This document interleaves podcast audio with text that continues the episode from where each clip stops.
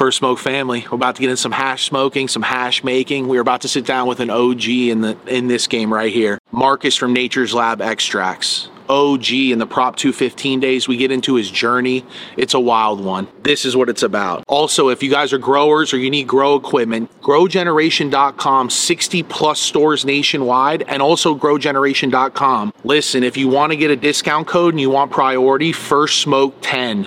That's the link. It's on our website, fsotd.com, along with the code for Drip Hydro. If you're a grower and you want to up your game, you want to try a new nutrient company or you're new in a new facility somewhere, or in LA, obviously, and you want to try a brand new nutrient company, Drip Hydro, go on fsotd.com get the code. It's a code that gets you priority. It might even get you hooked up with a bunch of free nutrients. DrDabber.com, Dr. Dabber. One of the things we smoke a bunch of this hash out of on the podcast we're about to sit down to. Hit them up. Use the code. It's on our website as well. Hit that up and get a discount on all Dr. Dabber products. Hit the like, hit the subscribe, show us some love. We're about to get into some hash smoking. One of the award winning um, extract companies out there, my man Marcus of Nature's Lab. One of the extract artists that from 215 all the way to now, we've seen the brand just exponentially grow. So like found out like through the grapevine that it was made with isopropylene, like 99.99%, you know.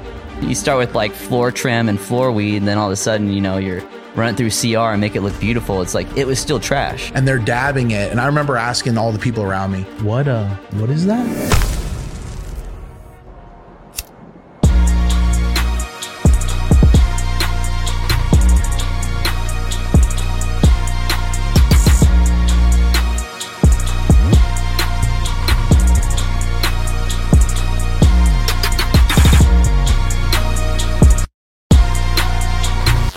Man, as you already know, like Pack would say, and we're back. First smoke of the day, episode 97 with an OG in the game, Marcus from Nature's Lab. One of the extract artists that from 215 all the way to now, we've seen the brand just exponentially grow. Now it's states to state. This is an exciting podcast for me because we rarely get to sit down with hash makers that come from the solvent side and do a lot of solventless work too. So you have like your legacy of both. It's not just, oh, I started doing it when rosin was big. Yeah. Or I started doing it and then I got out of it. And like your history starts with like the essence of the plant all the way to the extraction on all levels. For sure. Yeah, yeah. Really Been doing cool. it for a while. Welcome to First Smoke, bro. Appreciate it. Thanks for having me. We've seen you on Be Real TV. Yeah, I see you on the smoke box. for sure. That's one of my favorite episodes. There's like three or four that I all roll through, and like yours is a great one, bro. I Like, had no idea what to do with my hands. I think I was just like sitting there smoking a joint, trying to keep up with B the whole time. he's crazy. He, He can put him down. He can in like a tight environment, fogged out, and Oh, he's my just eyes like, were burning. yeah, he got used to that somehow. He's Yeah. like, but I want to start off with a question, and I want to start off with a fat dab. I, I like that. What do you think happened to the BHO market? Because if I take the same six star product today and I have it extracted with solvent, right? Yeah. Even a high end solvent, yeah, a quality solvent that's been purified and run, th- I still won't get the price or the demand no. that I do with an, a solventless extraction. Like, what do you think? Is it just because one is solvent and solventless, or is it because one put a really good marketing campaign together? Or I mean, I definitely think Solventless had that like uh, marketing campaign the same way people tried to, oh, I'm going to get all my food from Whole Foods because it's organic and better. But I mean, the reality, it was just that CRC. yeah, in my killed opinion, it. that CRC just killed it. Like you had those like brands that were like, no, you should clean it. You know, like I clean, you know, your water's filtered eight times and it's like, yeah, cool. I think the source is really what matters though. It's like, you know, water's purified eight times. Cool. I can pee in a cup. You can run it through your filter. You watch someone pee in that cup. Do you really want to drink that water? Like, no, it's like BHO is no different. You start with like floor trim and floor weed, and then all of a sudden, you know, you're run it through CR and make it look beautiful. It's like it was still trash, you know? yeah, the And now people Keith. like how often do you even hear live resin? Everything's oh. just BHO. It's like that CRC just killed like the distinguishing factor of live because everything looks live now, even though it's you know Oh, not. You if know, everything looks like a Ferrari, yeah. I mean, before who's gonna buy a three hundred thousand dollar Ferrari? like when I ran trim back in the day, like when I ran your trim, your trim looked like live resin, but we label it trim because Yeah. it's trim. Like there's just no trust in the industry on that side anymore. Like BHO is just BHO, has no like you know, pull of where it's from. Like even like when you're labeling it, we've ran a couple runs where like we've put trim run on there, Mhm. and the clients would get mad. It's like, yo, dude, like we have to put trim run on there. It's honest. Like you can't Yeah. just call it like premium. It's like, what, what do you mean premium? Like, what's that mean? what part of the plan is premium? You know, it's the stems. That's the Yeah. premium it's the stems, the Yeah, premium yeah. stems though. Yeah, they're not none of these low grade stems. Which is know? crazy though, because you look at some people's trim and it's like, yo, this is better than 90% of the nugs out there. Yeah, Like when it's clipped and it's the full leaf and it hasn't even been broken down into little pieces yet. It's like the full wrap around leaf that's just been clipped at the stem. And uh, I remember looking through some people's trim and I'm like, dude, I, I would smoke this. This is so not like this is just frosted out. Like, yeah, it's crazy how it it went sideways so fast where we were getting diamonds, we were getting also just great sauces and that were tested and had zero carcinogens, right? And had all the stuff removed. We got into the ovens. We they figured out or you guys figured out how to basically purify a solvent substance out of yeah, degassing and Mhm. like pulling it out. I mean, getting rid of it under some kind of circumstance. and then CRC and distillate pens come in and then that wave of like bad publicity and Yeah. and people trying to turn scraps into Yeah, it was- Premium. It was, the distillate tech, the same tech they're using for filtration on Mhm. that to do color remediation. That was they just you know I don't know which extractor was the one who coined it, and honestly, I would hate to be the guy who coined that because I feel like now it's like cool, you ruined an entire industry. Like BHO industry just you know single handedly got ruined because CRC spread like wildfire, and yeah. you know now you got a bunch of trash out in the market. It, it is crazy. Yeah. It, like to think about because like I was one of the ones that I I- man when it was I was loving smoking like premium Oh yeah, flavors and what changed too and like what was the craziest change was every grower had like these 6 or 8 or 12 strains or this one special strain that they've been holding on to and the flower was so good that then you could extract it and you would have every grower would have some different version like oh this is my purple Urkle pheno. This is my you know papaya times this pheno.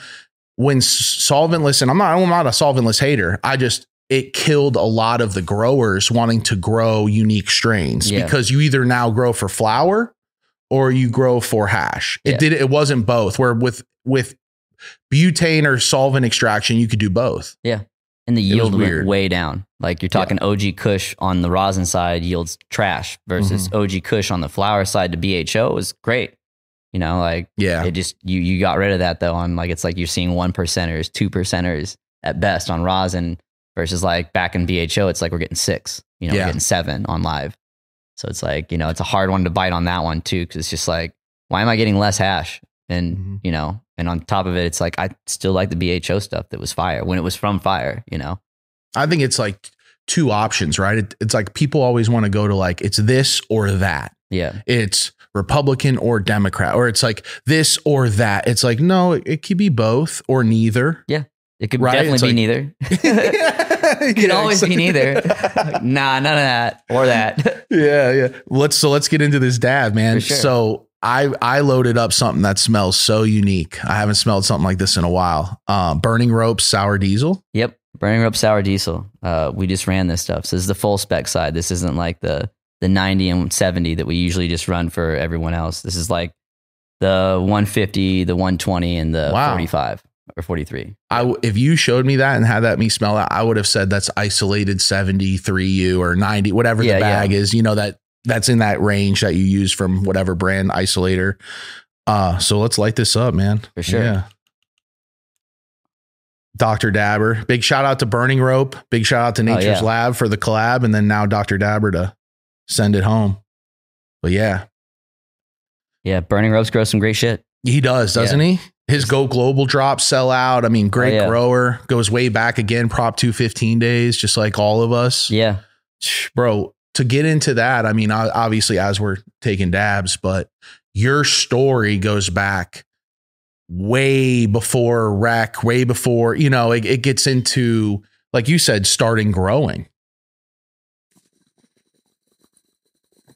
Yeah, if you don't know, we're dabbing. Marcus likes it. Uh, what do you got? Green. Okay, okay. I might have to turn it up a little bit. Yep. That sour is sour. Yeah. Wow. yeah, it's gas and sour. That's the two things that I like when I go. And then these are really nice too because I'll get my. I do a second dab. I'm a weirdo like that. I'm, some I'm doing a second dab one, just because that one is so low. I'm Yeah. like, might as well. yeah, Might as well. Exactly. Exactly. Uh, how did your journey with cannabis begin? Where'd you grow up? Arkansas originally. So Arkansas. Super illegal at first. Yeah. I mean, even now today, I think, right? It's medical, but it is. still, you know. I go visit my buddy's shop out there to say hi to him. He's got a spot in Northwest Arkansas called the Source, and uh, every time I'm walking through the street, like trying to roll a joint, he's like, "Put that down, man! Like, what are you trying to do? Get arrested?" It's like, "Oh yeah, not in California." Yeah. I'm sure with your journey too, man, that's gassy. I'm sure, with your journey, you get so used to just smoking and that, you know, that, Oh, yeah. and you're traveling to st- all these states that are just coming online. They're not used to that. They're like, you're No. going to smoke a joint right here? Yeah, You're like, yeah, yeah. oh, you're going to dab right here? You're like, yeah, yeah, I'm about to dab right now. yeah. Yeah. The glass, like little glass portable, comes right out of the out of the backpack, and they're like, "What are you doing?" It's like five seconds after the plane, you know. yeah. It's like that was a six-hour plane flight. What do you think I'm doing, man? Bro, one of the things that saved me was rosin pens. yeah, like the live resin pens are really not around anymore. No. So what I, my go-to is the rosin pens and like being able to get off a flight and then that hour commute between the flight to wherever you're going to like get to rosin pen all day. oh yeah. That's like my, I mean, I don't, I'm uh, the first thing I think about when I travel is like, do I got a rosin pen? Because I'm like, man, if I get to that airport, it's a two hour layover or three hour this or the taxi. And now it's like, oh, it's an hour and a half to get to Barcelona from the fucking airport. Yeah. You know, you're like, oh, what? Grab me that rosin pen. Before I get in that taxi, I'm, I'm hitting that thing pretty hard. Yeah. Yeah. What, uh, what's your journey? So it starts in Arkansas. Yeah. What is that like? so started in Arkansas. I mean, I was just the kid getting Barnes and Noble books about weed at first. You know, just curious and and you know getting free Barnes and Noble cards from aunts and uncles. And I don't read anything. You know, like Mhm. I'm not a I'm not a reader. So um, yeah, I just buy weed books and kind of read on that. Uh, started selling weed and dime bags and shit like that when I was younger and middlemaning and doing that same thing everybody else did. Uh, it wasn't until I got to college really that I started like really messing around with hash. And it was just I, I was a, my my uh, schooling was for mechanical engineering, so we had like lab access like all the time. I remember like going to Arizona and our lab director was basically like, "Yep, I'm out the door at like seven. You know, like place shuts down at like ten or something like that." And it's like, cool. So that's like three hours, huh? I can clean up after myself, you know. So I just hit the lab and started uh, playing with isopropylene hash and water hash and just making it out of whatever we had in the lab, you know. Which And, uh, isopropylene, that would be similar to like an RSO. Yeah, kind of. That it, there was this product when I first started coming out to Cali called Gold Dust, and it Mm-hmm. was like this weird hash that was like gold powdery. They sold it like on the Sunset Boulevard at some of the shops down there, but as soon as you touch it, it would just melt into like a dark oil. And so like found out like through the grapevine that it was made with isopropylene, like ninety nine point nine nine percent, you know, which is shit something you shouldn't be smoking anyway. You know, I mean that shit causes Alzheimer's and Yeah, shit, but yeah. like college level, you know, like li- limited access to knowledge about cannabis. You know, Mhm. internet wasn't really cracking like it is now. You know, people weren't sharing ideas that way. So, like, you know, I found this recipe from this dude in Canada and uh, was making it in my apartment. And then started making it in the lab, and then just started making water hash. And then I moved out here because I was blowing glass at the time, and uh, a buddy of mine was making uh, butane hash at his place. Had some crackhead neighbor behind him report him, and so my first experience making butane hash was I had picked up material to give to him. He got arrested. I told my friends, and they're like, "Well, you're an engineer. Why don't you figure it out?" I think I quit making anything glass and quit engineering and all that stuff in about a week and a half after that because I made my Wow. first round, and it was like, "Well, this is this is cool. Like, I could you know make a living doing this. That'd be cool." I didn't think it was going to be like a real living, but Mhm. I figured it hit a brick wall in a couple years. We'd be good. I'd go back to college, but you know, I'd have would have gotten to make hash for a couple years and then compliance kicked in and you know like prop 215 like and we started rolling with that and it was just like Mhm. Kind of started picking up momentum but that was all bho days you know yeah, yeah. and once i started making bho it was like who can i meet how fast can i meet them who's got better weed you know in the valley it was like everything's og kush so we were loving just running a bunch of gas all day you know Mhm.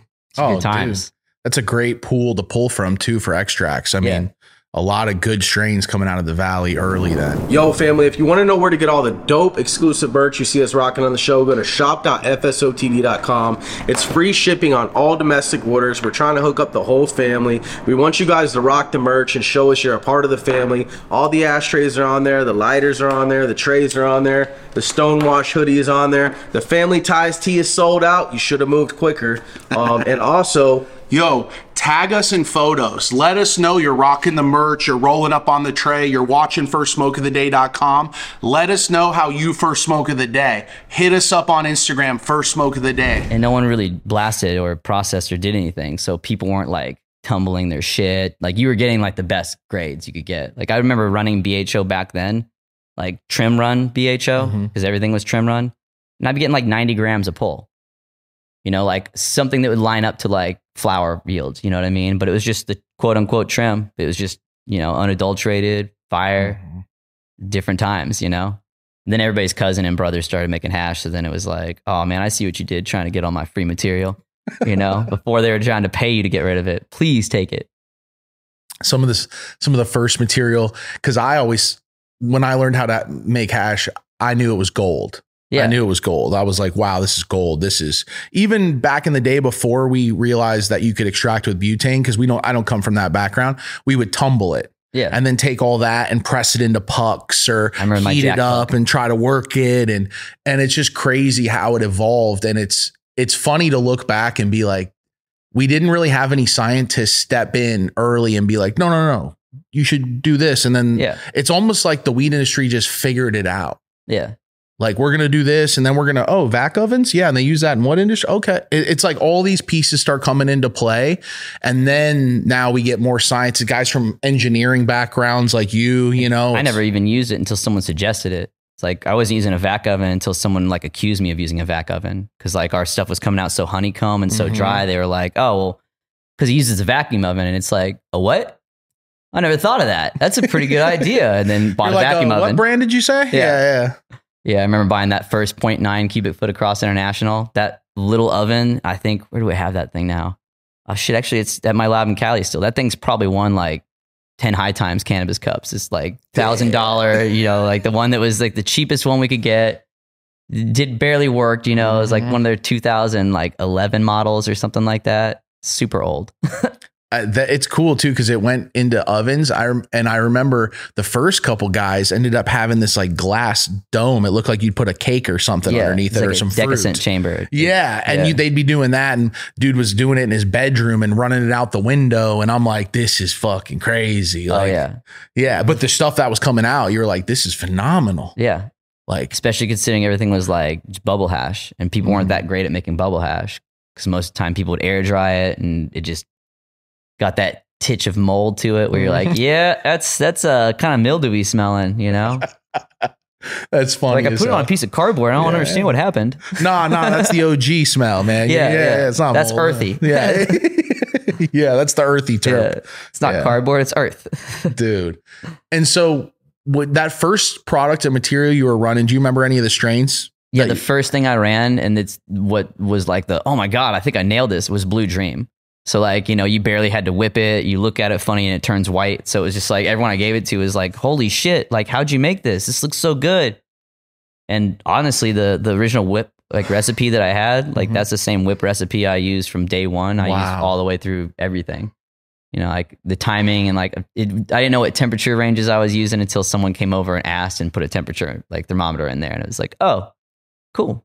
You know like how, Yeah. how warm is it? I'm like it's good you know? Yeah. stick a couple fingers in there. That's all you need to know you know?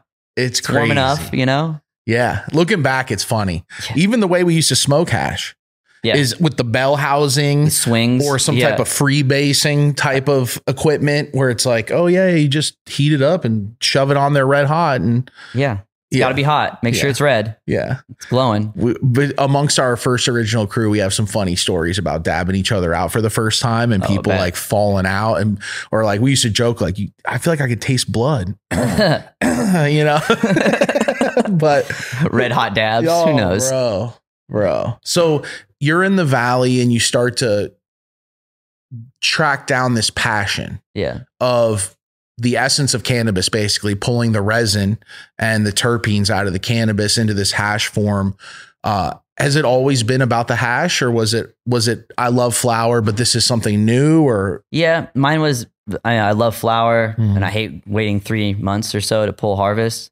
And uh, you know, at first I had no intention of ever stop growing. You know, it was Mhm. like you know, especially now when you hear people talk about single source, it's like, but I never really intended on like growing any less. Just got to the point where like time management was like, well, if I'm growing weed, I'm going to hire a crew to grow my weed. So it's like I might as well just shift my focus and and you know go on on the hash just because mm-hmm. it seemed like I had a good niche there. And like I want to say like in the earlier days, there was a lot more unique flower out there. That wasn't just like the same like gene pool of flower.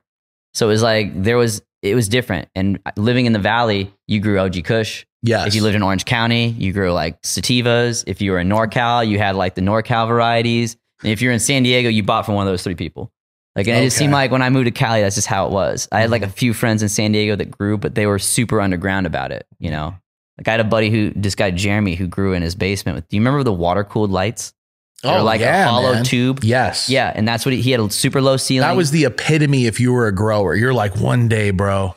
Yeah, and he grew snow cap and in, in a room that had like a four foot ceiling. You know what I mean? It was just like short plants in this like underground basement room. But like those were my San Diego homies. Were like Mhm. that's how they were all growing, just like super shh, low key. Snow cap too. Yeah, Remember that's a good. One. Yeah, Yeah. That's an old school. It's an old school, oldie but a goodie. San Diego has always been on their like track down growers and bust them shit. Yeah, they were the, more than other places in Cali that I that you hear about avidly, unless it's a small town that doesn't. But as far as big city, San Diego's always like I always knew some good growers when we moved out here, even too, that were always trying to like keep their head low. Yeah. It was like, wow. I mean, feds are right there. I get it. You know, and Oh. back then it was like, you know, it was a lot more gray. So I could see why everybody was a little more scared being down there. But yeah, they Yeah. did seem like they were always having stings. yeah. Like sting operations were just real. Deliveries, they were cutting out. They, they used to come down on everything, man. And they had some good dispensaries. We used to Yeah. love the dispensaries down in San Diego because they they loved good weed. They Yeah. would source shit from the top of Cali all the way down to the bottom. Mm, because it didn't seem like they grew, so they needed it. You know, yeah, it's Damn. like, and but I mean, it was it was always a good spot to go to.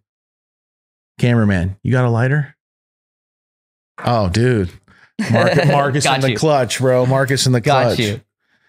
Yeah, man. So you start to do this extracting and you're chasing down this knowledge. And how are you learning? Like wh- when you when you go from I'm doing it this way, because Instagram wasn't a thing then. No, And so how are you learning like, oh no, we need to do this now? Or hey, let's try this. Is it you just trying to play with it and get a better color, Yeah. better yield, better smoke, better cleaner smoke? for me, I got lucky on my first. The first method I tried worked really well. Uh, so much so that I didn't really deviate from that way, and it just started. It was just working. It was working really well, and then eventually. Other people that like, because I, I being from Arkansas, I didn't go out. Like that was back when Headroom Gallery was around. and everybody went to Headroom Gallery. Like Yeah. that's where all the hash makers went. I didn't go to Headroom Gallery because I'm from Arkansas. I don't want to get busted. You know, I'm thinking like, this is dumb. We're all gonna go in one location. They can just arrest all of us. Mm-hmm. Like I'm, I'll just stay out here. You know. So I didn't really do all that. So I didn't really have a whole lot of that camaraderie of other extractors telling me, "Hey, I tried this or I tried that." You know, like this is what works. This is what doesn't work. I just kind of winged it, and that method worked. And it really wasn't until other people came in and were trying to tell me, "Why don't you try this?" that I started seeing like, "Wow, this that way sucks." You know, this way my way is working, like, and this way doesn't. And then seeing these like slight variances of you know five degrees of temperature whipping it an extra time, not whipping it an extra time, and seeing these huge differences of swing of how it looks and comes out. And so all it did was kind of just solidify, you know, me kind of going back to the method that I went and trying to like scientifically track it. So it's like, all right, so it needs to be in this temperature range for this period of time. It needs to be in this temperature range for this period of time. And eventually, like uh, Nameless Genetics was the one who really pushed this one. Was uh, last minute on a high times, like, hey, let me get an entry in. Like, all right, sure. I need a. They're like, how long do you need? It's like, oh, if you drop it off today, I'll I'll have it ready for tomorrow. You know, and they didn't drop it off that day. They dropped it off late, late, late that night, and it was something along the lines of I had about four four and a half hours to make the entry before they jumped on the plane to drop it off. so I did and made it and sat there and just sweat bullets the entire time until they submitted it and they got the lab test back for the you know and it tested clean and it was one of the only ones that tested clean. So I was like, oh, this is great. I can make a, like a clean product in four hours.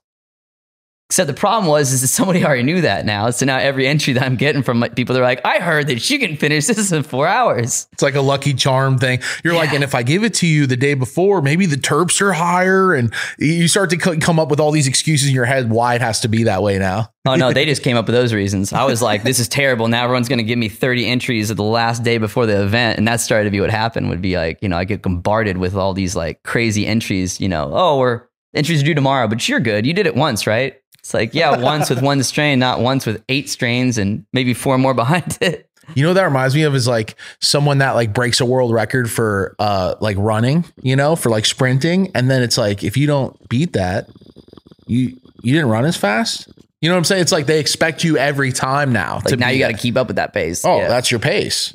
Your your award winning pace, the, the fastest in the world. That's your pace now. It's the same with quality. And at this time, is it hard to find quality product, or are you just bumping into growers and just mingling? Like, how are you getting quality resin, or are you? I mean, at this point, it's it's getting lucky finding guys like you that have like that that we had a relationship previously that now are like in the same boat as like we're all in the compliant realm, and it's like that that really like having like all the good growers have that struggle of having to get compliant because they made it so difficult for it to mm-hmm. happen for like a real grower. Yeah, Uh, that really was like the biggest struggle. Now starting to see people pop up a little bit here and there. It's gotten a little easier, but Mhm. I still say it's not super easy because everyone's trying to source from those same guys. So it's just like, all right, if you do if you do both get it, then it's like all of a sudden you have all these overlapping menus across the board from the few guys who are growing good cannabis. yeah. You know, it's cool too because you come from now the solventless side. So like most of what we have, yeah, most of what we have on the table. So like people that are listening that are only rosin guys or people that are listening that are, oh, well, I used to like BHO, but solvent. It's cool to hear it from guys like you because you're watching the product be made. You're making the product. You're in there and you've done it so long. Like when I talk to the most knowledgeable extractors and not just in one field, but just extractors in general, I always think of you, bro. You're at the top of my list with like, I wonder what he thinks about, you know, like that's the question I ask myself a lot of times. yeah, At that time when you start knocking awards down, because I had met you after you guys had already been award winning. okay, Like you guys had, we were, I think it was High Times 2015. yeah, that was our year. That was when I met you. Yeah, that was and our I, year. I walked up to the booth, bought some Spacewalker, and I was like, "Oh, this shit's like honeycomb." And like your cool logo with the the beaker and like the collab, like everything about it was just dope. Like it, at the time too, like a lot of people weren't branded, and, and, a lot so of people didn't do collabs. N- none of it. Even just you, like I could see your your product, like even now on the table, and I know, oh, that's that's Nature's Lab. Yeah. there's no question in my mind. Even just that color blue with the white, I associate that with you above anybody else now. I've been at people's or I've seen pictures from uh there's a company called like Earth Research Labs back in the day who had that same logo, but inside of it it said Earth Research Labs. And I had, I had a couple events where people would take a selfie in front of it and they're like, I'm at your booth. Dead serious. And it's like they I'm like, look behind you. It says Earth Research Labs. I mean, that's close, you know, Nature's Lab, Earth Research Lab, close, but not quite. But I mean, they just saw the motif of the logo and they were like, Nature's Lab. yeah, It's like what popped in their head immediately and they didn't even read the writing, you know. It's like yeah, lab. Cool. Yeah, that's it. I could see that.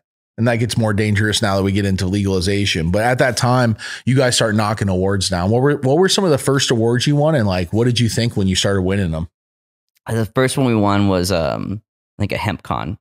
Mm. And then at the same time, my buddy Ross with the company was uh, doing one in Arizona that was like the Secret Cup. Yeah, I And remember he got that. like a we got like a best like overall or something like that. And that was I- a big deal Yeah. back then. I remember Farmer Joe. Uh, Yeah. there was a bunch of people that would from all over Oregon, Washington, California, all the best extractors, and they would do like blind entries, and yeah. that was a big deal. And they uh, the extractors themselves had to do all the judging on those ones. So it wasn't like a panel, you know, it was like the people that were putting it in were the ones judging it blindly. which makes sense because who's seen more ex- extracts than extractors? Yeah, right? No who's one seen the best they could possibly make? You know, it's like you've seen the best you've made, and now you've also all your friends who are extractors, and then now you're able to judge. It's Yeah. like, and so you start to hit awards. Do you remember what the first strain you ran and was award winning? I think Ross went out there with um with Spacewalker. And then what I ran on the that I had was um I think it was the in-house private reserve OG that Daddy's pipes had.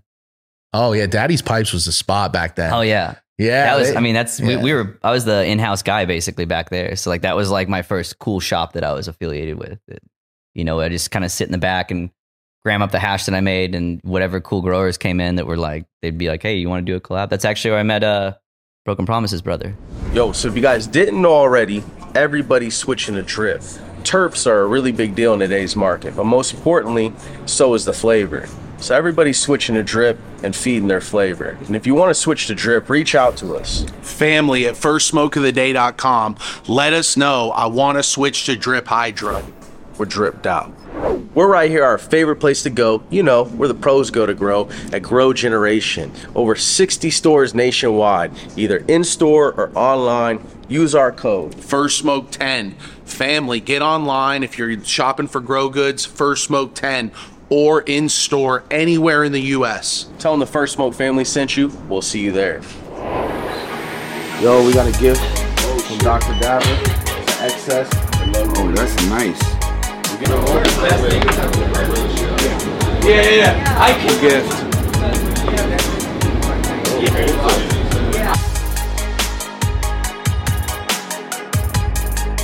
Dr. Dabber, come on, man. The home big things right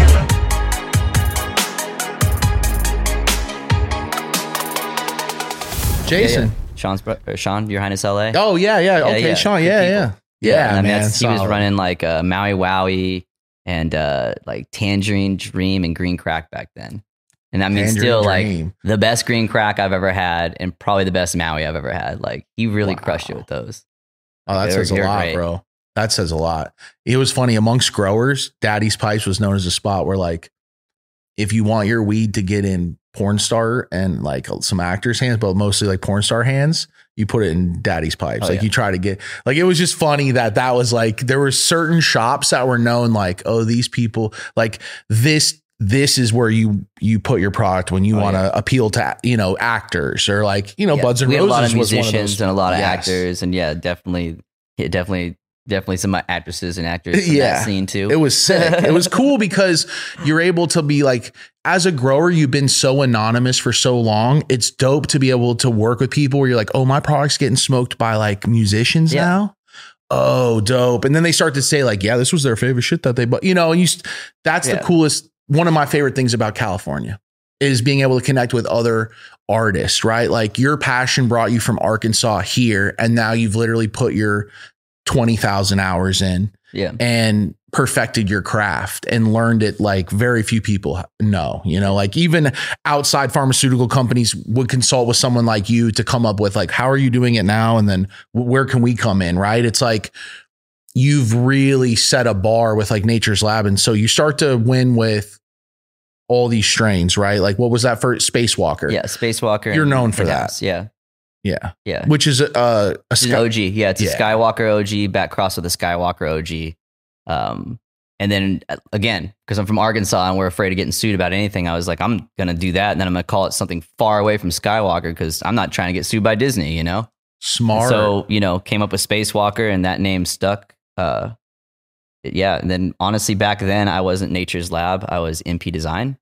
okay The Daddy's Pipes. Uh, they were like, you need a name that has this concentrates or extracts. and so that's when we entered I- the high times. Put one entry under Nature's, one under uh, MP Design, the one from Nature's one. So I was like, well, guess we're Nature's Lab now. Really? Yeah. And how'd you come up with Nature's Lab? You sitting there smoking, just trying to like bouncing the idea around, or what? What inspired Yeah, that? I think uh, everybody kept throwing like Crumble King or like Best Something are out there, and I was like, I do not want a name that says like self-proclaimed you're awesome. So it was just like I don't know, Nature's Lab popped in my head, and then just kind of you know worked. I, I think Nature's Lab is like another brand of something too, but you know you throw extracts on it, and we're good. yeah, it is funny like that, right? You're like, Yeah. I'll apply to uh, the uh, trademark all together, all the words together, please. Uh, Yeah, I got the trademark like forever ago too. yeah, like across the board. So it's like the the category we're in was like uh for like terpenes and things like that, like you know fragrance, and just try to Mm-hmm. do anything lab that I could, you know, so we could kind of stomp out any of that stuff. So yeah, it's yay great. trademarks.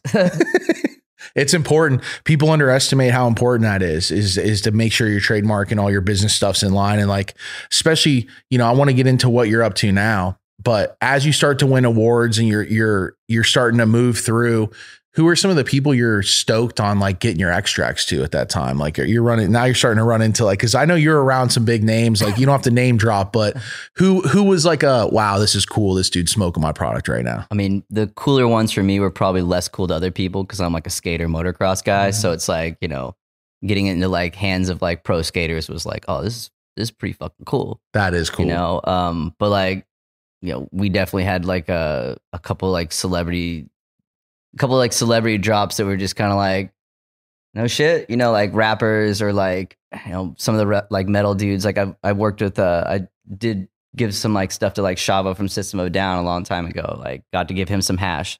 And then like now I help run 22 Reds hash division. So it's like that was really cool. You know, like 14 year old me still beyond stoked about that.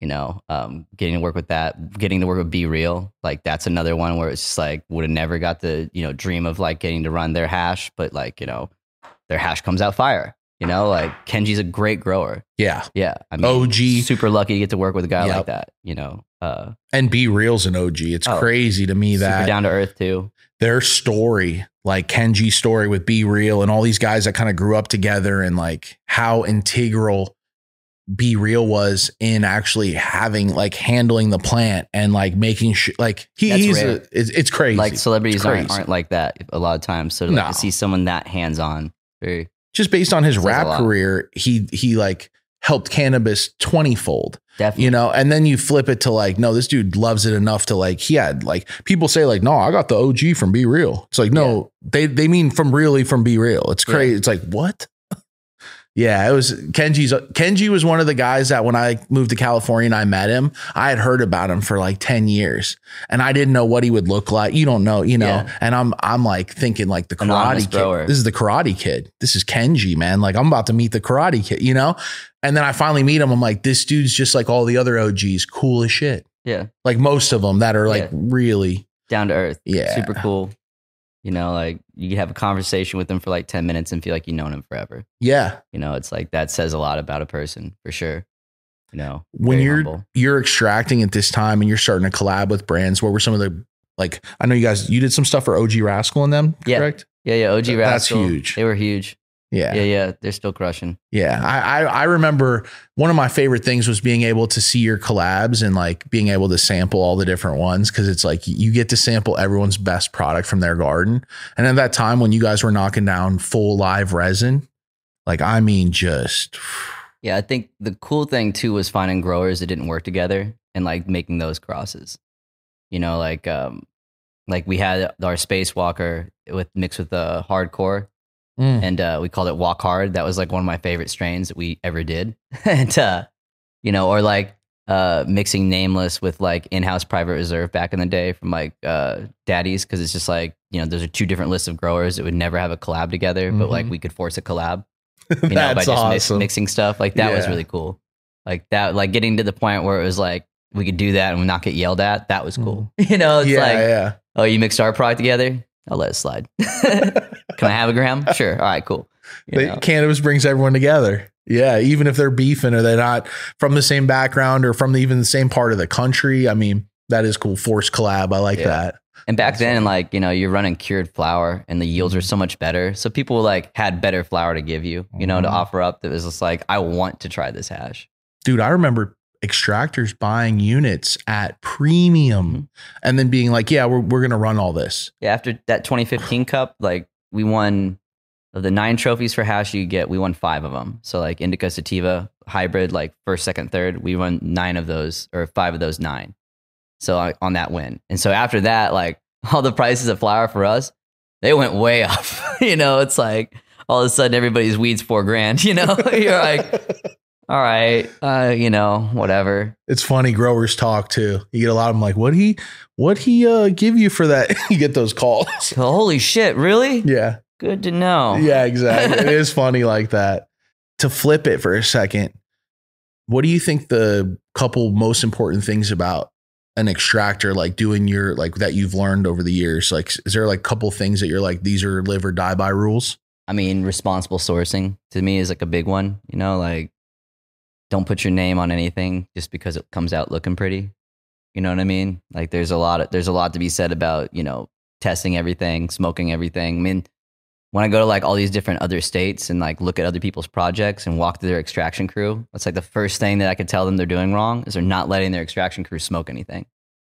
oh and to like, you know, the Chad and Brads of the world that are like, oh wow, that sounds really irresponsible to let everybody smoke. It's like, do you want good hash or do you want bad hash? You're gonna have a chef not fucking try his food? Like what that's not how it works, you know? It's like you, that's I think responsibly sourcing and trying everything that you do, which I Mhm. think that goes kind of go hand in hand. yeah I think those are that's like one of the first quality. Um, the other one, I mean, uh, it's hard to like. It's it's been like especially training other extract guys. It's hard to like find a quality that I'm like that's the one. Like they have to have that. It's just been like everybody's been so different. Mhm. Um, but just drive. You know, if they don't have any drive and they don't love weed, and especially now that rosin's a thing, if you don't love hash so much that you're willing to freeze your ass off in a 30 degree to 40 degree room all day, you, this is not for you. You know, but if you're willing to do that, you know, um, then you're good. bro and when you say that for people that don't know what it's like making solventless like you're talking about literally working out of a freezer yeah, yeah. Unless you have Yeah. some sort of like machine setup, which in case you still have to go sage it. But Mhm. if you're hand washing, yeah, you're you're freezing, you know, for a while there. You so you better you dress warm, you dress dry, you know, and you you know obviously you get better at your craft. You don't have to dress as dry, but you definitely dress warm. yeah I mean, I'm I'm the guy in flannel and a pair of like jeans in there. That's you know, it's, it's, I'm used to it now, but before, yeah, it was definitely pretty brutal for a while there. Bro You know? i it, it's crazy for me to to look at you know for eight to ten hours people in like layered clothing and they're like got their faces showing gloves on everything just in there all day and that's what they do you know five to seven days a week Yeah. And then they walk outside and it's, you know, 90 degrees. It's like, that's how you get sick, you know? Like, so uh, props to all those guys because that's Yeah. not an easy task for sure. no No. not at all and like most of the guys i know when i go in there it's like yeah it's it's it reminds me of like if I, when i was a busboy going in the to change the kegs out Yeah. and then you'd be like counting down sometimes like oh you know it's it's like that it's crazy uh Yeah. Anything to distract your brain when you're that cold. yeah You're like sing a song, count to 10, backwards and forwards. so in this in this journey right of like hash making and and really like chasing your craft down where does it go from now you're you're prop 215 days you know everything's kind of small we're all kind of like you know mom and I'm pop 400, I was 400 square feet forever. Yeah. And then now though you start to expand state to state. You know you you had you get your license like how does that go about where you start to transition to like a professional businessman now too while you're still an extractor? Well, I got uh I got approached by a group in Nevada at one point, and you know they they had me draw out a lab, and that was like, and it wasn't the first time I'd drawn a lab out for like a professional thing, and that was kind of like one of those. It was like right before 2018, you know, like we were all kind of thinking like we all knew what was going to happen, but no one really knew what was going to happen, and uh, you know, I, I did a couple other things like here and there, and really it was Green Wolf. They hit me up for, or Loud Pack rather, hit me up uh, to to help out with the facility they had. That was And insane that was like, yeah, that was like a 60,000 square foot lab, you know, just lab. And I think there was like some offices upstairs. Um, I don't know. I can't remember if that was included in that footage, that square footage, but that was the, the square footage they gave me. It was like, it's a 60,000 square foot lab. So it's like, holy shit. Okay. This is real. And yeah, I, I think I dipped out a, a little earlier into it than I should have. Like, it's, but you know, it was good training in that sense. And then at the same time, that Vegas spot came on. And so then me and my buddy Ross were just sitting there like bouncing back and forth between like those two facilities. And uh wow and then right about the time that uh like we turned on like another facility in Oakland and then and then we got invited to come back down to Southern California and get a lab up here. So we just dropped everything and got back out to here. And uh, you know, three facilities later on a compliance, finally found a home that made sense. You know, it's like that was a racket. But, you know, uh it kind of helped, you know, get some learning in there and like figure out what we were gonna do. But you know, it was like a lot of jumping around. Like at first, you know, it seemed Mhm. like uh, every business that you went with was like, oh, this is weed, we're gonna make millions, you know. And then they didn't. And then, uh, and then I eventually, like, once we finally made it back to California, like stuff started to kind of normalize. But, uh, yeah, then we started getting into all the weird states like Oklahoma, Missouri, you know, like Yeah, yeah. Midwest got like, uh, got strange for sure. Uh, how do you pick the right partners to work with? Oh man, that's that's a hard one to say. I mean, because like it seems like every state you you end up with like a couple before you get it right, or at Mhm. least for us, that's what it felt like. Um, you know, Nevada, we're we're at a Flower One's facility. Okay, yeah. That one's a that's a big one. Uh, you know, I think forty five thousand square foot lab over there. Uh, that took a couple tries. I think that was our, our third partner that we finally picked up. You know, it seemed like three is our number. You know, like try three times in some of these states. You know, it's just and there's just so many operators in some of these states, so it's hard to track down one. You get word of mouth from somebody, and then by the time you're with them, that person's like, "Oh, yep, they burned us." yeah. Corporate cannabis is uh, nothing like it was pre uh, 2018, where it was really you're dealing with salt of the earth guys, like the legacy guys. Where, and I feel like we all didn't think that as much back then, but like now it's just like, oh no, like we were working with the best people we could have worked with. Couldn't have asked to work with a better group of people, you know? Back then, we were thinking, I wish we had more professional people. Yeah. And professionals were like, you guys are so unprofessional. Yes. And then come to find out, we're pretty fucking professional. Yeah. And uh, those professionals have no idea what they do with what we're doing. Like it's just No. like without a, a guidance of like an actual like operator, it's like you guys are lost. You know, Yeah. It- very few have without Yes. just throwing a shitload of money at a wall until something stuck. Yo, First Smoke family, if you want to know where to get all the most exclusive stuff done for your brand at, it's moodtrays.com. Use the code FSOTD and they're going to take care of you. Fast turnarounds, low minimums, and they know what they're doing. High quality products where we get all our stuff done for the podcast at. Grinders, trays, rolling cradles, all types of the new things that are dropping. Go check them out. Tell them the family sent you. They're going to take care of you. Appreciate it. You know, and that's It's like anything in business. Business, it's like I always go back to if you're going to open a restaurant, the one thing what you don't do is know nothing about restaurants and then just dive into it. Like Right. that, you know, the best thing you could do is get a mentor or learn everything you or bring in someone that that's their expertise. yeah, You're like, all right, let's figure out something here. Cause it's like so many times in this business, people will put up insane amounts of money oh yeah, ludicrous. multi, multi, multi millions of dollars, spend two years, three years, own the property, buy the company that's producing the cocoa for the, like, I mean, go all out. And then we'll put a part time worker as the head grower with no brand and be like, we're going to build this from the ground up. And it's like, And, then brands don't matter. Yes. A- and and then start to buy clones from random people and Yeah. start to learn all the hard lessons from the beginning. Yeah, that was a fun one. Nevada was like that when I first got out there. You know, everyone was like, it was a limited license market. It Mhm. wasn't as like broad as Cali was. So people were like, oh, I don't need a brand. Like I can put any brand here, it's gonna sell. It's limited license. And it's like, yeah, no, I think you're crazy. Like people that may be, it might sell, but like you can't tell me it's gonna sell better than someone else who launches a brand that like is a legacy brand that came from Cali, especially back then when there was no other brand. So it wasn't like, oh, I'm a legacy brand from it's like now you're Cali. You know, yeah, they have a market share, a market base. Yeah. They've put out premium product over a while where people know it's reliable. Yeah. You know, it's like all people think of it, oh, well, it's just a name and we will come up with a name. It's like, well, for some brands it might be, but for other brands, they have a legacy already in the market where when you when they say something, people pay attention. Yeah. And then now you team that up with the right operators and the right team, and it's sky high, you know? It's like this person's been making hash for how long? Now they don't know what they're talking about. This person's been growing weed for how long? They don't know what they're talking about. It's like, come on, man, we know that's not true. Yeah. You know, like the, those are the guys that do know what they're talking about. I mean, And on the flip side, a lot of hash makers and growers aren't great businessmen. no, So there some are. Some can do the full vertical Yeah. move and handle every aspect of the business. Some need good partners. And like I'm one of those that I like a good partner. I like to have ideas and and have that synergy and one person covers this base and I'm covering that base. yeah. But again, conquer works. partnerships are tough. It's the same Yeah. as like a marriage almost. yeah, it's hard to find, especially in a state where you're not going to be living there all the time. You know, it's like, you know, find the right. I've always been really good at finding like a lab lead here and there. You know, like my guys in Nevada crush it. Uh, my guy in Florida, they crush it.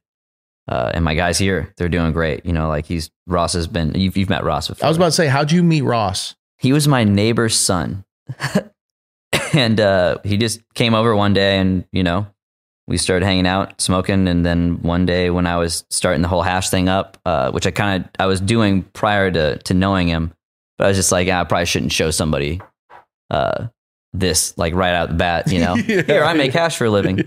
You always have this hash. How do you have this hash? You know. But then one day when I brought him in, it was just kind of like he started working and grinding, and that was like in 2010 or something like that. So I mean, he's been crushing it ever since. That's cool, man. That's cool I mean, to see you guys as- still working together. As man. we're sitting here, Ross is definitely in the lab making hash right now. You know. Man, big shout out to you, Ross, bro. Huge shout out to you. I've and I've also met some other great people through you, man. Like you know Vic Hash Era. Yeah, to yeah. see what he's built now, and like he's a he's a cool friend of mine. Like great guy. Like Oh, his girl's awesome. Yeah, and Yeah. it's like I've been able to meet like just through you and around you some really cool people. You you keep a good circle of people around you that even after you guys, you know, Prop 215, everyone kind of went different ways on some. Now they've built these huge brands Yeah. that that are respected and have this. it- It's really cool. To Yeah, see, they're man. crushing it. Oh, dude, it, it's awesome to see, bro, because it all comes from you guys having the same passion. Yeah, I mean, it's it's get lucky to get to work with people that have a like mind like that. You know what I mean? Rare. And again, uh, when you're asking about qualities, it's like drives a lot of it. He had a lot of drive. Mhm. Not many people do. You know what I mean? So Mhm. it's good to see all those guys work. Work. I mean, really, between that and like uh, Ross and like I think a couple other people. One of the other guys, uh, Alex from my crew, he runs our Nevada lab. Um, oh, that's awesome. yeah. So it's like really like the Nature's family really is not broken up. You know, they all went off to do really good things. yeah, So shout out to all of them. Yeah, yeah. They're all crushing it. so you get into Nevada. Uh, is Florida like pop and bottle celebration when that happens, or what? Because that's like that's a big landmark. Oh, Florida? Yeah, Florida. That was a big deal for sure. Um, it was kind of unexpected. I was working Oklahoma gig when I got the call about that, and uh, you know, I, I- basically it was like a maybe at that time. And so I was like, all right, well, I went ahead and told the Oklahoma people like, hey, I'm, I'm if I get it, if I get a yes on this, like I'm, I don't have time to do this, and I'll either do a reduced, you know, role or something. But I was like, I'm going to Florida. So Florida said yes, and then. Uh, we got lucky on timing. And uh, if you go to a Florida Cookies, the only brand that they carry in there is Nature's Lab extracts on the hash side. Boom. So that's awesome. Boom. Yeah, we're gonna do a Dr. Green Thumb release at some point, uh, and that'll be the next brand out there. But it's Mhm. pretty much just gonna be us. That's cool to hear, So, man. It's Uh, awesome. shout out AK Ack from Smokers. AK, Oh, dude, AK's you know? crushing it. Yeah, Smokers la- brand out there. Uh, like I said, we're about to do a release of a new strain out there called Latex. We've been pheno hunting. Started with 3,000 seeds. Wow. Uh, going through the motions now, so uh, narrowing it down. so you're in Oklahoma, Yeah. and you're probably processing as much as you could possibly process. Oh yeah, that was a bulk place. You Yeah. know, like we were visiting farms that were like, we have 500 acres, which I was like, no shit. and they really did have 500 acres. It was a lot. uh, Five hundred and it acres. was, and it was really pretty fire looking weed the first time I saw it. And then the day I went to go visit, it rained like for a week straight and it just fucked that place up. And so then it was like, you know, it went from being like, it's all going to be rosin to like, well, BHO. five hundred acres, and like, what's what's crazy about that?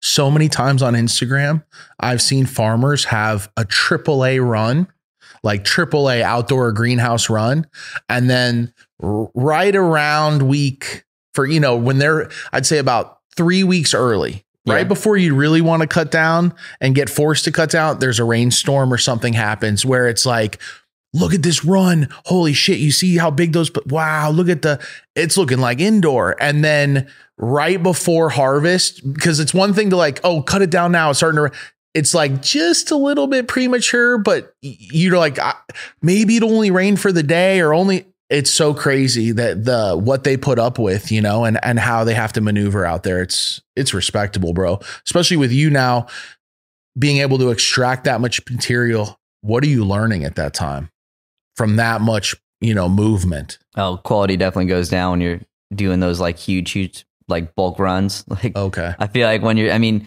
and it's not even so much of like you're running it's just like the source material again. It's just like there's so much of it. It's like it's not that you're running like 500 pounds and that's why it sucks. It's just the 500 pounds sucks. Yeah, you yeah. know, um, you know, like any other time that I was running like bulk washes of just like mixes of like you know one guy was just like ah.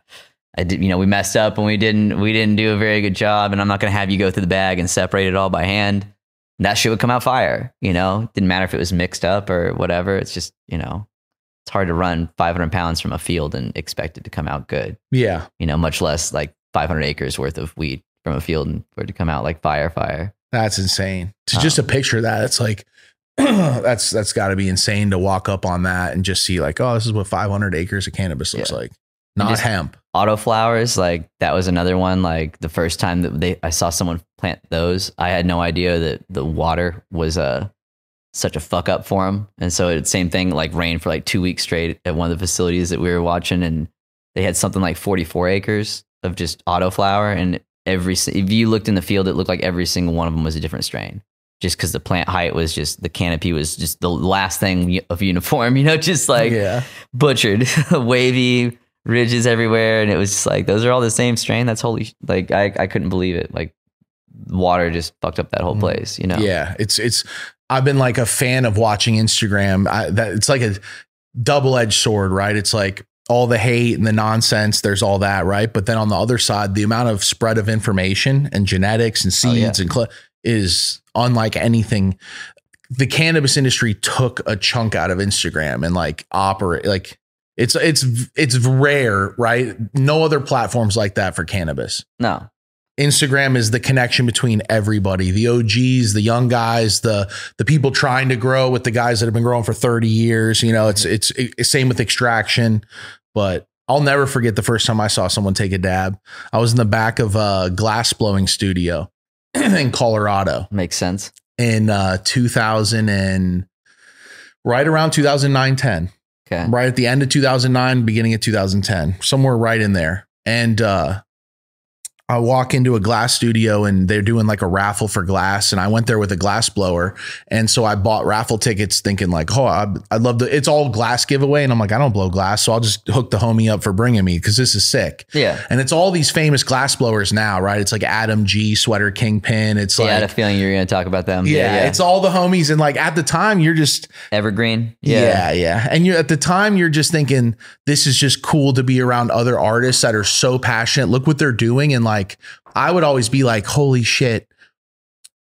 No one gets this. Like we're in this little studio and these guys are creating unbelievable art that should be in a museum." Yeah. And and like it- because it's cannabis related, you're in the back of a parking lot or like you're in the back of a studio after hours when they close, you know? Yeah. So they're On they put this whole rig together, and at the end of the night, they have this bell housing swing thing, and there's like six of them around it, and the one's holding this, and they're smoking. At the time, it was like honey oil, is Yeah. what they called it, and they're dabbing it. And I remember asking all the people around me, "What uh, what is that?"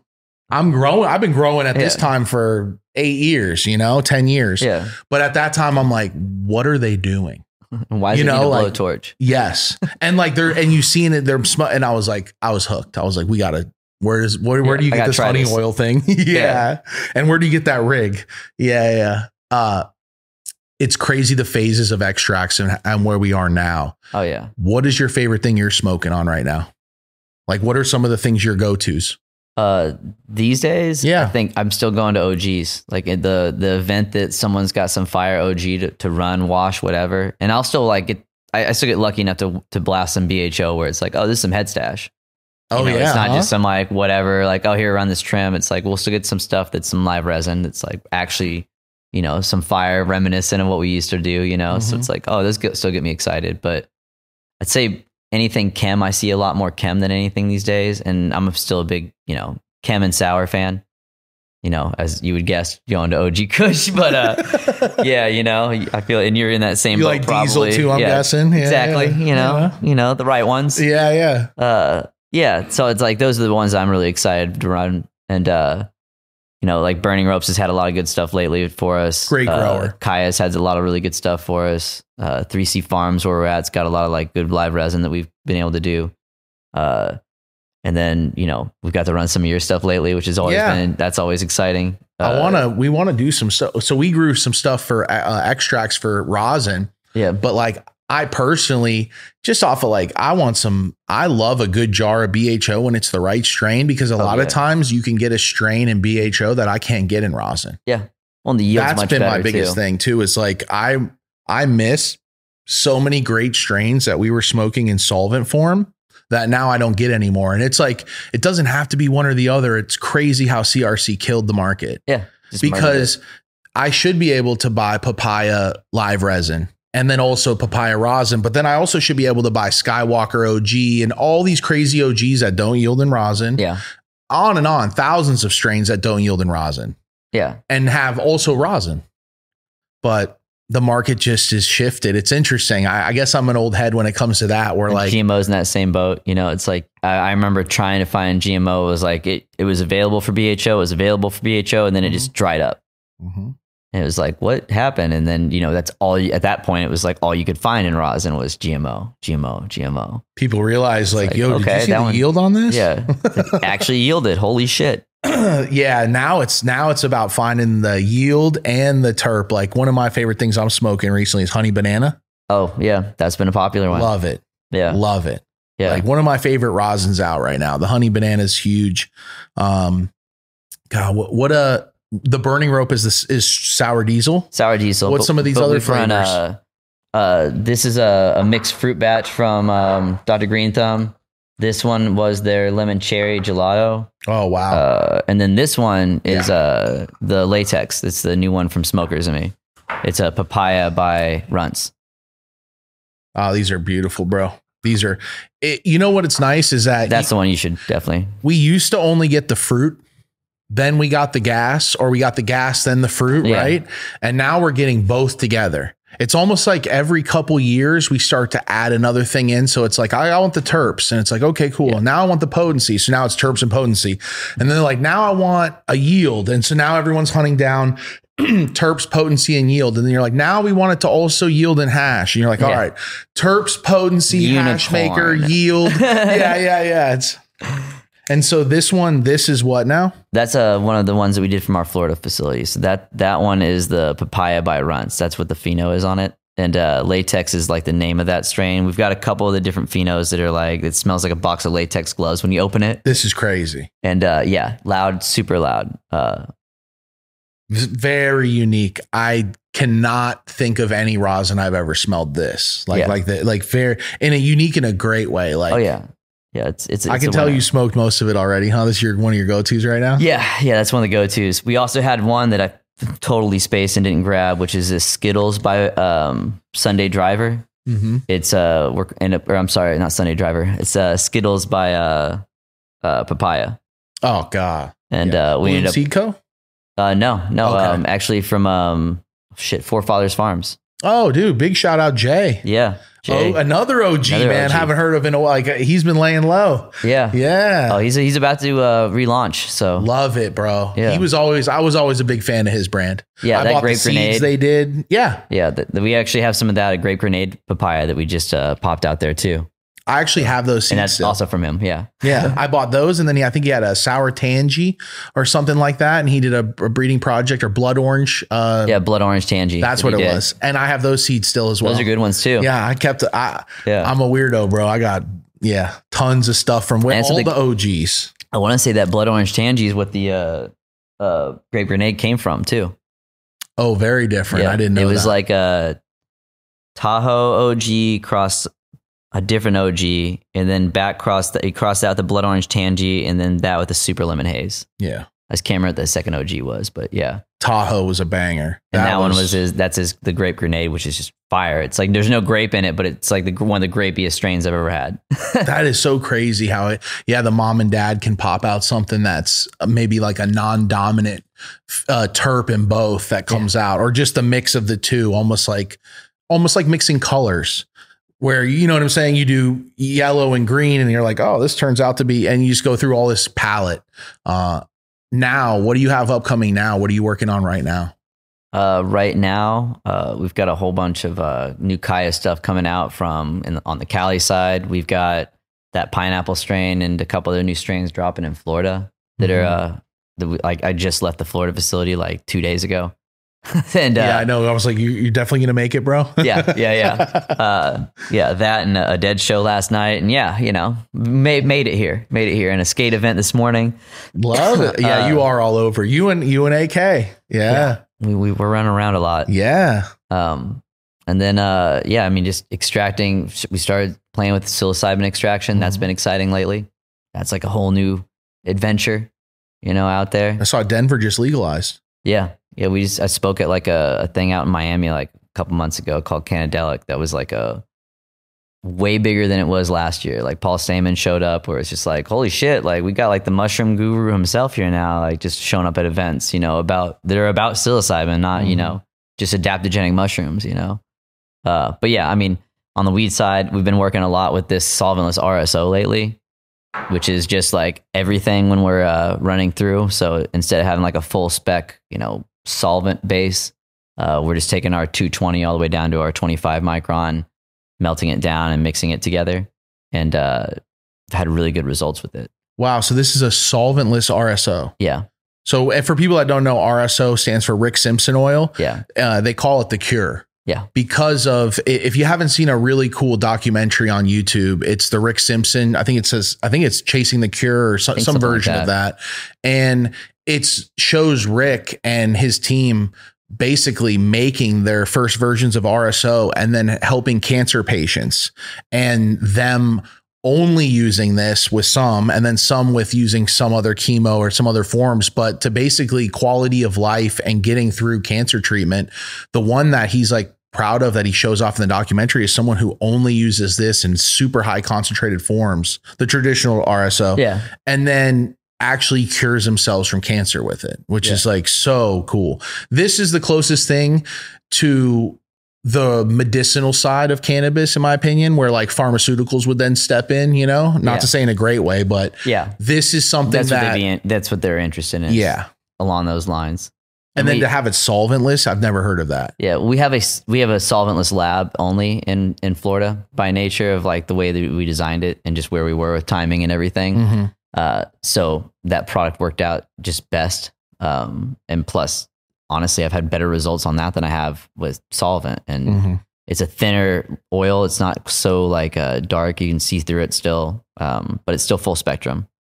You know, uh, People feel more comfortable think just knowing, even if there is no uh, residual butane or propane or Yeah. whatever the extract is, people just feel better about knowing it's solventless. Yeah. There's something, there's a hundred percent something with that. the first time I entered High Times, I brought like uh, this chem di- uh, chem diesel I got from Daddy's Pipes. Um, I ran some of that, brought it in there, drop it off to the High Times rep, and he's like, "Man, is this solventless?" And I was like, "I hope so." I mean, I pulled out all the butane. You know, he didn't think it was as funny as I did, but you know, it's like one of those like you know, I'm, it's like solvents. Like I mean, you're hoping that like you pulled everything out when you make solventless or solvent extracts. You know, it's like. You, you I, I think I did.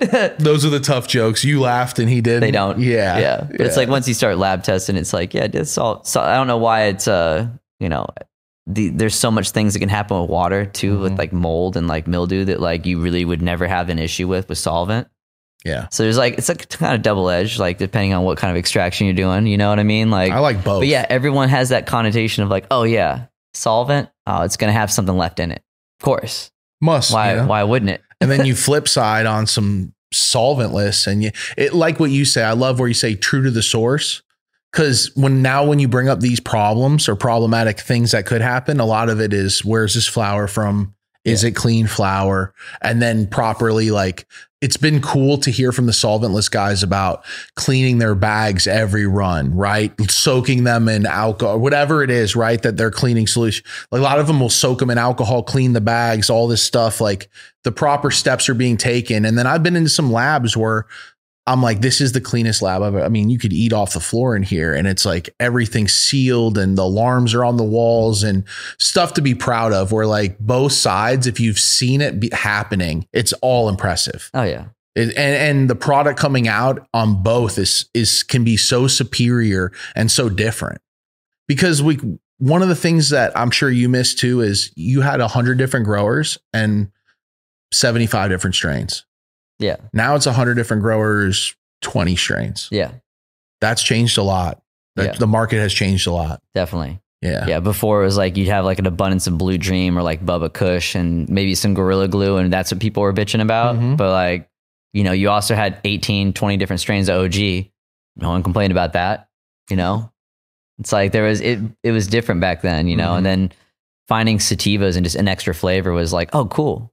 You know, as long as it wasn't Jack, because it seemed like that was the one that everybody had for a while there. I It's miss train wreck. No, it's Jack. yeah, yeah. I missed the DNA collabs. Man, we were Oh, getting yeah. some phenomenal product coming out of DNA genetics. Yeah, that greenhouse that they had was crushing it. Shout out to Crockett and DNA. Bro. Those guys were doing great. Yeah, that it's like strawberry banana, Miss USA, Tangy, lemon skunk. I mean, I guess lemon skunk, Tangy, and strawberry banana were like that was like the beginning of like that just mm-hmm. really kicking ass, like fruit flavors, you know. Some of their some of their flavors coming out at that time that was like consistent on the market, and you were seeing three or four different extractors putting their spin on it. Yeah. That was one of my favorite times. Yeah. I yeah, just because it was cool. It was like there was so much collaboration. Oh yeah. and love in the community. Like there was, and everyone says, well, there was more money at the time and things weren't as tight. And so, yeah, there was more love. Oh, yeah.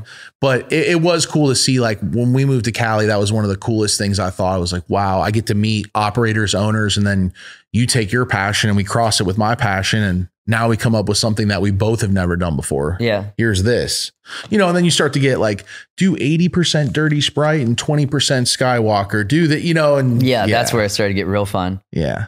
For any advice blending. for like young guys that love the extraction game, either on the solvent or solventless side, like advice that they want to get involved or they want to get legal, like just any advice. I mean, if you're trying to get involved, Mhm. uh, I mean, honestly, your best shot's probably just jumping on Indeed and, and digging deep to try to find the things. If you're trying to learn, I mean, I started with AD Gold's book called Cannabis Alchemy. It's like written in the 50s. That's honestly probably the best cannabis book I've ever read. Um, and it's not too hard to find. It's like a pretty cheap book to buy. It's not a very long read either. Um, but you know, look at that. There's a lot of good teachers out there now doing classes. Um, uh, Mila is definitely one to look at. I mean, I got lucky enough to take a class from her at uh, Dougie's house, Hitman Dougie's house, one Very cool. one day years ago. Uh, she was definitely she's got a lot of books and a lot of stuff out there, a lot of literature. Uh, Frenchy's got a great website. Uh, you could definitely dive deep on that. Um, I mean, there's so many resources now compared to like when we learned how to, you know, when I was learning how, it's just like there's so many people you could ask. Uh, but you know, feel free to reach out to us too. You know, I've, I've definitely done some classes for some people. Um, you know, we've definitely trained a lot of guys out there too. Uh, young kids got a lot of options now. I mean, I, I think Maryland University is even opening a class. Wow. Yeah, Very heard- cool. I heard they're starting to do stuff at Texas A&M too. Oddly enough, even though you can't go buy weed yet out there, but you can, you know, learn about it now in school. Texas is the hidden state. This keeps coming up. Texas is the spot that consumes so much cannabis and loves the cannabis industry and fire and smoking. And they're like one of the only states on the list of first smoke listeners, right? When we look at like our our Demographics. yes, it's like California, Texas, and then it breaks down to a bunch of other places all over like New York, Florida, Yeah. Germany, Spain, and then it goes, but it's of all the places, that's the one state that always pops up in the top 10 places for first smoke for a bunch of stuff. That's Really? not legal.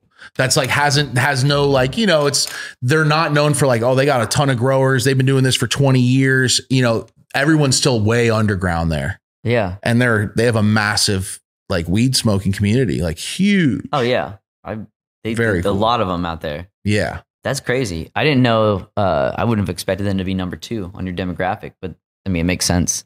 We were we were surprised and it was very cool to see because you know every other state has some type of program for legalization at this point and that Yeah. was the only one was like oh they're just now wow Their colleges are getting involved. I mean, they're they're they're going about it in a in a right way, I guess. Now that they're Mm-hmm. starting to, but yeah, it took them way longer than it should have, and they have a huge interest in it. yeah very neat so young people like reach out to the guys that that are og's i mean most of us and most of the guys are are pretty easygoing and as long as you're hardworking and you're focused you can work your way in the door it doesn't take more than just that Nah, and like I said, there's tons of like really good guys that travel and do classes. yeah Like Nick T's out there doing classes. Like you know, that's a great source. Uh, I mean, like they're it's it's crazy. Like because before it was like, who you gonna learn from? It's like no one. no one wants to teach you. and no one wants to give you product to try on Yeah, yeah. It, it- coming in really early, I I definitely got lucky on that one. Like just being able to kind of like learn as I go, Mhm. and I, we had all of the material from every guy and that we were working with that was willing to just be like, you know, run it all, Mhm. get better. Uh, wow. Yeah. That's the way, man. And uh, how do they find you on Instagram? Or Oh. how do they how do they hit you know hit you up, connect with you, whatever? Well, our Instagram for Nature's Lab has been deleted about a million times. So it's Nature's underscore lab underscore extracts. Be careful. There's like six knockoffs right now. Uh, and then mine's uh, that underscore Nature's underscore guy. Um, either way, I'm, I'm I'm pretty easy to get a hold of. I respond back. Yeah. And your I want- products in all the cookie stores and In Florida, so in Florida, we're vertical. I'm the vice president of uh, extraction out at uh, Cookies, Florida. So uh, for TRP, um, so all of our stuff out in Florida is only at cookie stores. Um, and then in Nevada, we're available at cookie stores and Hardin and a few other spots. Uh, and then in Cali, same thing. A lot of the cookie stores, uh, a couple lemonades. Anywhere else that uh, that wants to house us, shout out give us give us a shout. Uh, we'd love to be in your shop. You I know, uh, as long as you're a hash shop. You know, that's a really the hardest thing now too. Is before every store sold hash, and now it's like a store might stock it, but it might not actually sell through. And the last thing I want to do is give somebody a bunch of hash that that's going to sit there, and then when someone does come in and buy it, they're like, "Wow." It's like six months old and it's been sitting here, and nah, I don't, I don't want that. Or maybe they didn't put it in the fridge or freezer, and it, you know, oxidized like crazy uh, yeah, it's hard to find the right shops these days. We'll want to make sure they're actually hash shops. That's a great point, man. That like that makes me realize too. And now you're spending like you know at some shops sixty dollars for a half gram or Yeah, plus.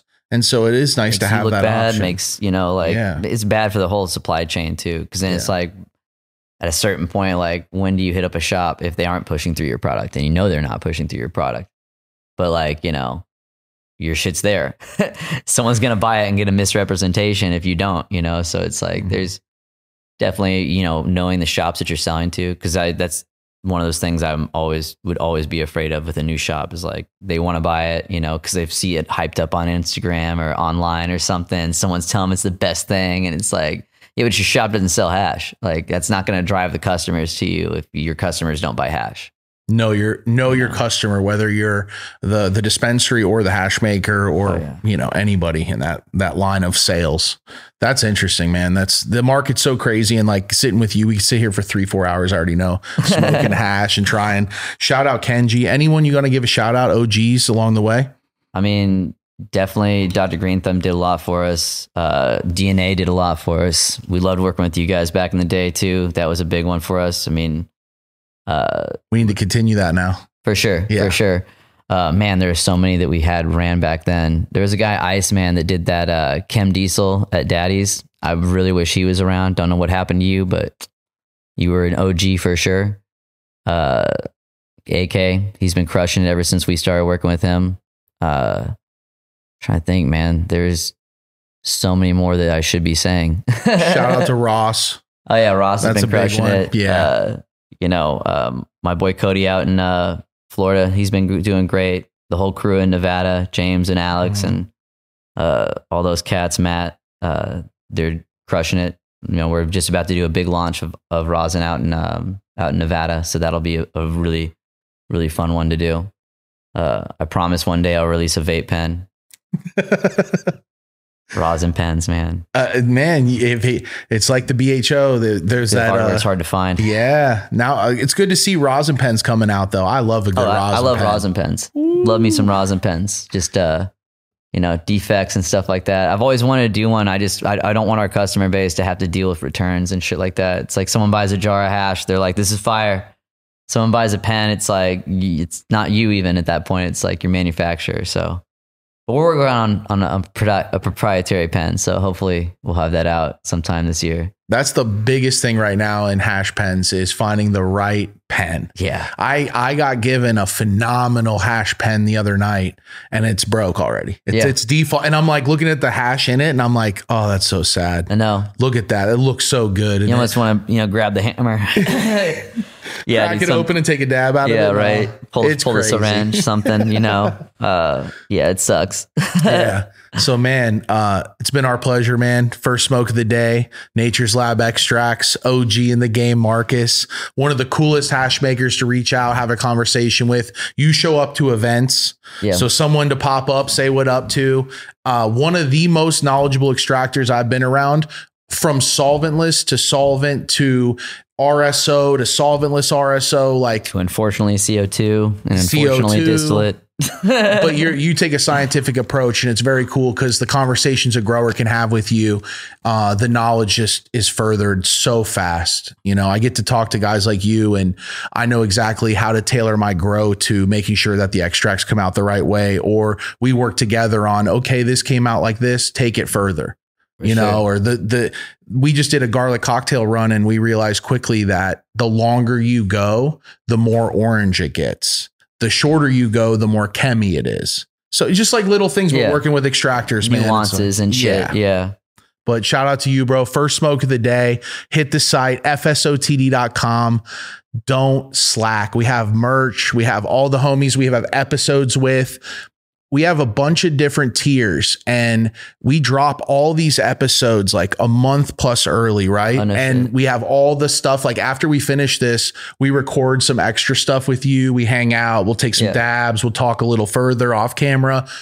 But that's on off the mic and that's also on the website. But shout out to everyone at First Smoke. Uh, like Pat Gods would say, peace out, Nature's Lab. Thanks for having me.